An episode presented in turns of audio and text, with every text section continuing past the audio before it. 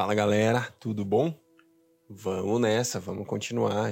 Hoje é o quinto dia da nossa segunda semana. Nós vamos ler Gênesis 23, Gênesis 24 e Mateus 12.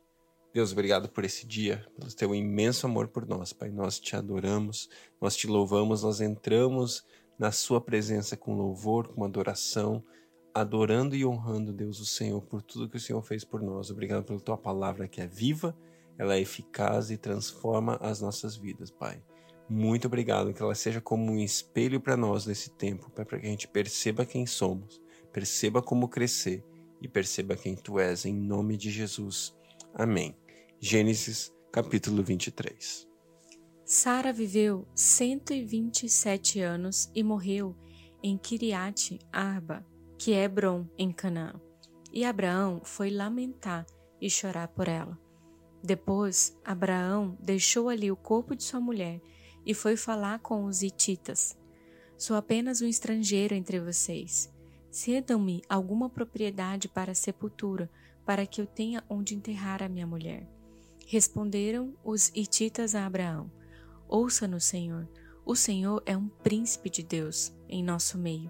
Enterre a sua mulher numa de nossas sepulturas, na que lhe parecer melhor nenhum de nós recusará ser dele sua sepultura para que enterre a sua mulher. Abraão levantou-se, curvou-se perante o povo daquela terra, os hititas, e disse-lhes: Já que vocês me dão permissão para sepultar a minha mulher, peço que intercedam por mim junto a Efron, filho de Zoá, a fim de que ele me ceda a caverna de Macpela, que lhe pertence e se encontra na divisa do seu campo. Peçam-lhe que aceda a mim pelo preço justo, para que eu tenha uma propriedade para sepulta, sepultura entre vocês. Efron, o Itita, estava sentado no meio do seu povo e respondeu a Abraão, sendo ouvido por todos os Ititas que tinham vindo à porta da cidade: Não, meu senhor, ouça-me, eu lhe cedo o campo e também as, a caverna que nele está. Ceda-os na presença do meu povo, sepulte a sua mulher. Novamente Abraão curvou-se perante o povo daquela terra e disse a Efron, sendo ouvidos por todos: Ouça-me, por favor, pagarei o preço do campo, aceite-o, para que eu possa sepultar a minha mulher. Efron respondeu a Abraão: Ouça-me, meu senhor, aquele pedaço de terra vale quatrocentas peças de prata. Mas o que significa isso entre mim e você? Sepulte a sua mulher. Abraão concordou com Efron e pesou-lhe o valor por ele estipulado diante dos hititas, quatrocentas peças de prata, de acordo com o peso corrente entre os mercadores. Assim, o campo de Efron em Macpela, perto de Manré, o próprio campo com a caverna que nele há e todas as árvores dentro das divisas do campo foi transferida a Abraão como sua propriedade diante de todos os hititas que tinham vindo à porta da cidade. Depois disso, Abraão sepultou sua mulher Sara na caverna do campo de Macpela, perto de Manré, que se encontra em Hebron, na terra de Canaã. Assim, o campo e a caverna que nele há foram transferidos a Abraão pelos hititas como propriedade para a sepultura. Gênesis 24 Abraão já era velho, de idade bem avançada, e o Senhor em tudo o abençoara. Disse ele ao seu servo mais velho de sua casa, que era o responsável por tudo quanto tinha. Põe a mão debaixo da minha coxa e jure pelo Senhor, o Deus dos céus e o Deus da terra, que não buscará mulher para o meu filho entre as filhas dos cananeus, no meio das, dos quais estou vivendo, mas irá à minha terra e buscará entre os meus parentes uma mulher para o meu filho Isaque. O servo lhe perguntou: e se a mulher não quiser vir comigo a esta terra? Devo então levar teu filho de volta à terra de onde vieste? Cuidado, disse Abraão. Não deixe o meu filho voltar para lá. O Senhor, o Deus dos céus, que me tirou da casa de meu pai e de minha terra natal, e que me prometeu sob juramento que a minha descendência daria esta terra, enviará o seu anjo adiante de você, para que dê, para que de lá traga uma mulher para o meu filho. Se a mulher não quiser vir, você estará livre do juramento, mas não leve meu filho de volta para lá. Então o servo pôs a mão debaixo da coxa de Abraão, seu senhor, e jurou cumprir aquela palavra. O servo partiu com dez camelos do seu senhor, levando também do que o seu senhor tinha de melhor. Partiu para a Mesopotâmia, em direção à cidade onde Naô tinha morado. Ao cair da tarde, quando as mulheres costumam sair para buscar água, ele fez os camelos se ajoelharem junto ao poço que ficava fora da cidade. Então orou ao Senhor: Meu Senhor, Deus do meu senhor Abraão, dá-me neste dia bom êxito e seja bondoso com meu senhor Abraão. Como vês, estou aqui ao lado dessa fonte e as jovens do povo dessa cidade estão vindo para tirar água. Concede-me que a jovem a quem eu disser, por favor, incline o seu cântaro e dê-me de beber, e ela me responder, bebe, também darei água aos teus camelos, seja essa a que escolhestes para o teu servo Isaque. Saberei assim que fostes bondoso com o meu Senhor. Antes que ele terminasse de orar, surgiu Rebeca, filha de Betuel, filha de Milca, mulher de Naô, irmão de Abraão, trazendo no ombro seu cântaro. A jovem era muito bonita e virgem, e nenhum homem tivera relações com ela. Rebeca desceu à fonte, encheu seu cântaro e voltou. O servo apressou-se ao encontro dela e disse: Por favor, dê-me um pouco de água do seu cântaro. Beba, meu senhor, disse ela, e tirou rapidamente dos ombros o cântaro e o serviu. Depois que lhe deu de beber, disse: Tirarei água também para os seus camelos, até saciá-los. Assim, ela esvaziou depressa o seu cântaro no bebedouro e correu de volta ao poço para tirar mais água para todos os camelos. Sem dizer nada, o homem a observava atentamente para saber se o senhor tinha ou não coroado de êxito a sua missão. Quando os camelos acabaram de beber, o homem deu à jovem um pendente de ouro de seis gramas e duas pulseiras de ouro de 120 gramas, e perguntou: De quem que você é filha? Diga-me, por favor, se há lugar na casa do seu pai para que eu e os meus companheiros possamos passar a noite. Eu sou filha de Betuel, o filho de que Milca deu a Naú, respondeu ela, e acrescentou: Temos bastante palha e forragem, e também temos lugar para vocês passarem a noite. Então o homem curvou-se em adoração ao Senhor, dizendo: Bendito seja o Senhor, o Deus do meu Senhor Abraão, que não retirou sua bondade e sua fidelidade do meu Senhor. Quanto a mim, o Senhor me conduziu na jornada até a casa dos parentes do meu Senhor. A jovem correu para casa e contou tudo à família de sua mãe. Rebeca tinha um irmão chamado Labão ele saiu apressado à fonte para conhecer o homem, pois tinha visto o pendente e as pulseiras no braço da sua irmã e ouvira Rebeca contar o que o homem lhe dissera. Saiu, pois, e foi encontrá-lo parado junto à fonte, ao lado dos camelos, e disse: Venha, bendito do Senhor, por que ficar aí fora? Já arrumei a casa e um lugar para os camelos. Assim, o homem dirigiu-se à casa e os camelos foram descarregados. Deram-lhe palha e forragem aos camelos e água ao homem e aos que estavam com ele para lavarem os pés. Depois lhe trouxeram comida, mas ele disse: Não comerei enquanto não disser o que eu tenho para dizer. E disse Labão: Então fale. E ele disse: Sou servo de Abraão. O Senhor o abençoou muito e ele se tornou muito rico. Deu-lhe ovelhas e bois, prata e ouro, servos e servas, camelos e jumentos. Sara, mulher do meu servo, na velhice lhe deu um filho, que é o herdeiro de tudo que Abraão possui.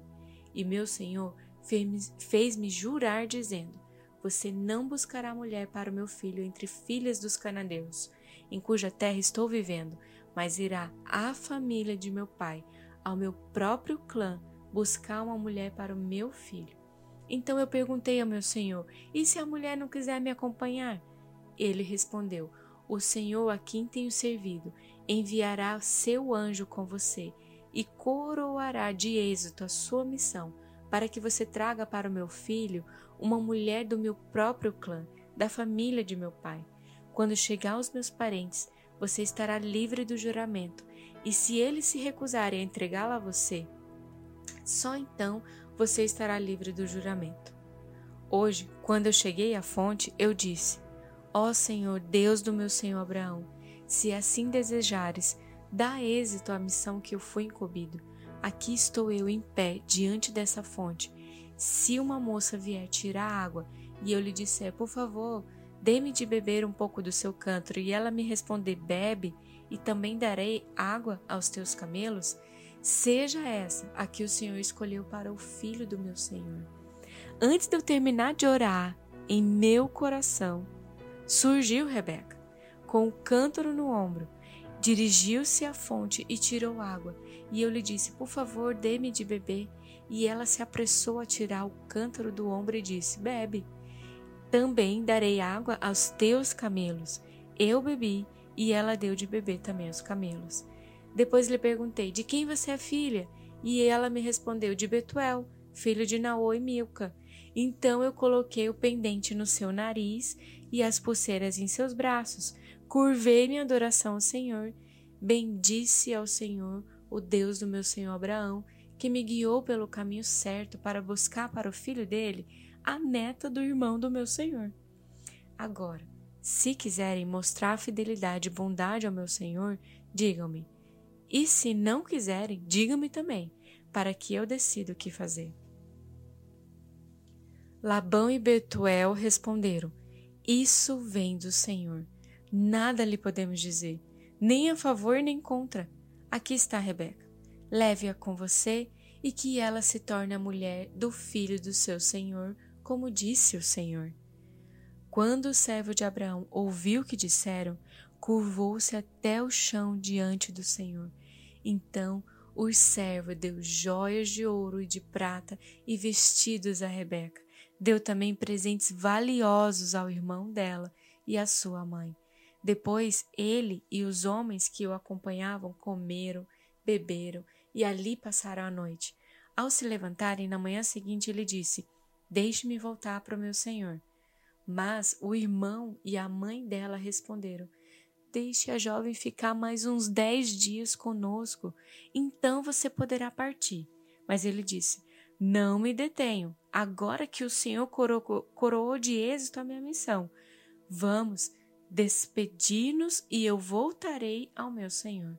Então lhe disseram: Vamos chamar a jovem e ver o que ela diz. Chamaram Rebeca e lhe perguntaram: Você quer ir com este homem? Sim, quero, respondeu ela. Despediram-se, pois, de sua irmã Rebeca, de sua ama, do servo de Abraão e dos que o, o, o acompanhavam, e abençoaram Rebeca, dizendo: Que você cresça, nossa irmã, até ser milhares de milhares, e que a sua descendência conquiste as cidades dos seus inimigos. Então Rebeca e suas servas se aprontaram, montaram seus camelos e partiram com o homem, e assim o servo partiu levando Rebeca. Isaac tinha voltado de Beer Lairoi, pois ele habitava no Negueb. E certa tarde saiu ao campo para meditar, e ao erguer os olhos, viu que se aproximavam camelos. Rebeca também ergueu os olhos e viu Isaac. Ela desceu do camelo e perguntou ao servo: Quem é aquele homem que vem pelo campo ao nosso encontro? É o meu senhor, respondeu o servo. Então ela se cobriu com um véu. Depois o servo contou a Isaac tudo o que havia feito. Isaac levou Rebeca para a tenda de sua mãe Sara e fez dela sua mulher e a amou. Assim Isaac foi consolado após a morte de sua mãe. Naquela ocasião, Jesus passou pelas lavouras de cereal no sábado. Seus discípulos estavam com fome e começaram a colher espigas para comê-las. Os fariseus, vendo aquilo, lhe disseram: Olha, os seus discípulos estão fazendo o que não é permitido no sábado. Ele respondeu: Vocês não leram o que fez Davi quando ele, se, ele e seus companheiros estavam com fome? Ele entrou na casa de Deus e, junto com seus companheiros, comeu os pães da presença, o que não lhe, não lhe é permitido fazer, mas apenas aos sacerdotes. Ou vocês não leram na lei que no sábado os sacerdotes no templo profanam esse dia, contudo ficam sem culpa? Eu digo a vocês que aqui está o que é maior do que o templo. Se vocês soubessem o que significam essas palavras, desejo misericórdia, não sacrifícios, não teriam condenado inocentes, pois o Filho do Homem é Senhor do sábado. Saindo daquele lugar, dirigiu-se à sinagoga deles, e estava ali um homem com a mão atrofiada. Procurando um motivo para acusar Jesus, eles lhe perguntaram: É permitido curar no sábado? E ele lhe respondeu: qual de vocês, se tiver uma ovelha e ela cair no buraco no sábado, não irá pegá-la e tirá-la de lá? Quanto mais vale um homem do que uma ovelha, portanto, é permitido fazer o bem no sábado. Então ele disse ao homem: Estenda a mão. Ele a estendeu e ela foi restaurada, e ficou boa como a outra. Então os fariseus saíram e começaram a conspirar sobre como poderiam matar Jesus. Sabendo disso, Jesus retirou-se daquele lugar. Muitos o seguiram e ele curou todos os doentes que haviam entre eles, advertindo-os que não dissessem quem ele era. Isso aconteceu para cumprir o que foi dito por meio do profeta Isaías. Eis o meu servo, a quem escolhi, o meu amado, em quem tenho prazer. Porei sobre ele meu espírito e ele anunciará justiça às nações. Não, des, não, não discutirá nem gritará, ninguém ouvirá sua voz na rua não quebrará o caniço rachado, não apagará o pavio fumegante, até que leve a vitória à justiça. Em seu nome as nações porão sua esperança. Versículo 22. Depois disso, levaram-lhe um endemoniado que era cego e mudo, e Jesus o curou, de modo que ele pôde falar e ver. Todo o povo ficou atônito e disse: não será este o filho de Davi? Mas, quando os fariseus ouviram isso, disseram: É somente por Bezebu, o príncipe dos demônios, que ele expulsa demônios. Jesus, conhecendo seus pensamentos, disse-lhes: Todo reino dividido contra si mesmo está arruinado, e toda cidade ou casa dividida contra si mesma não subsistirá. Se, se Satanás expulsa Satanás, está dividido contra si mesmo. Como então subsistirá o seu reino? E se eu expulso demônios por Beuzebu, por quem os expulsam os filhos de vocês? Por isso, eles mesmos serão juízes sobre vocês. Mas se é pelo Espírito de Deus que expulsa os demônios, então chegou a vocês o reino de Deus. Ou como alguém pode entrar na casa do homem forte e, e levar dali seus bens sem antes amarrá-lo? Só então poderá roubar a casa dele. Aquele que não está comigo é contra mim, e aquele que comigo não ajunta, espalha. Por esse motivo, digo a vocês: todo pecado e blasfêmia serão perdoados aos homens, mas a blasfêmia contra o Espírito não será perdoada. Todo aquele que disser uma palavra contra o Filho do Homem será perdoado, mas quem falar contra o Espírito Santo não será perdoado, nem nessa era, nem na que há de vir. Considerem: uma árvore boa dá fruto bom e uma árvore ruim dá fruto ruim, pois a árvore é conhecida pelo seu fruto. Raça de víboras, como podem vocês que são maus dizer coisas boas? Pois a boca fala do que está cheio o coração. O homem bom do seu, do seu bom tesouro tira coisas boas, e o homem mau do seu mau tesouro tira coisas más. Mas eu digo que no dia do juízo os homens haverão de dar conta de toda a palavra inútil que tiverem falado pois por suas palavras vocês serão absolvi absolvidos, e por suas palavras serão condenados. Então, alguns fariseus e mestres da lei lhe disseram: Mestre, queremos ver um sinal milagroso feito por ti. Ele respondeu: Uma geração perversa e adúltera pede um sinal milagroso, mas nenhum sinal será dado, exceto o sinal do profeta Jonas. Pois assim como Jonas esteve três dias e três noites no ventre de um grande peixe, o filho do homem ficará três dias e três noites no coração da terra. Os homens de Nínive se levantarão no juízo como esta geração e o condenarão. Pois eles se arrependeram com a pregação de Jonas, e agora está aqui o que é maior do que Jonas. A rainha do sul se levantará no juízo com esta geração e a condenará, pois ela veio dos confins da terra para ouvir a sabedoria de Salomão, e agora está aqui aquele que é maior que Salomão. Quando o espírito imundo sai de um homem, passa por lugares áridos procurando descanso como não encontra, diz: Voltarei à casa de onde saí. Chegando, encontra a casa desocupada, varrida e em ordem. Então vai e traz consigo outros sete espíritos piores do que ele, e entrando, passam a viver ali. O estado final daquele homem torna-se pior do que o primeiro. Assim acontecerá com essa geração perversa.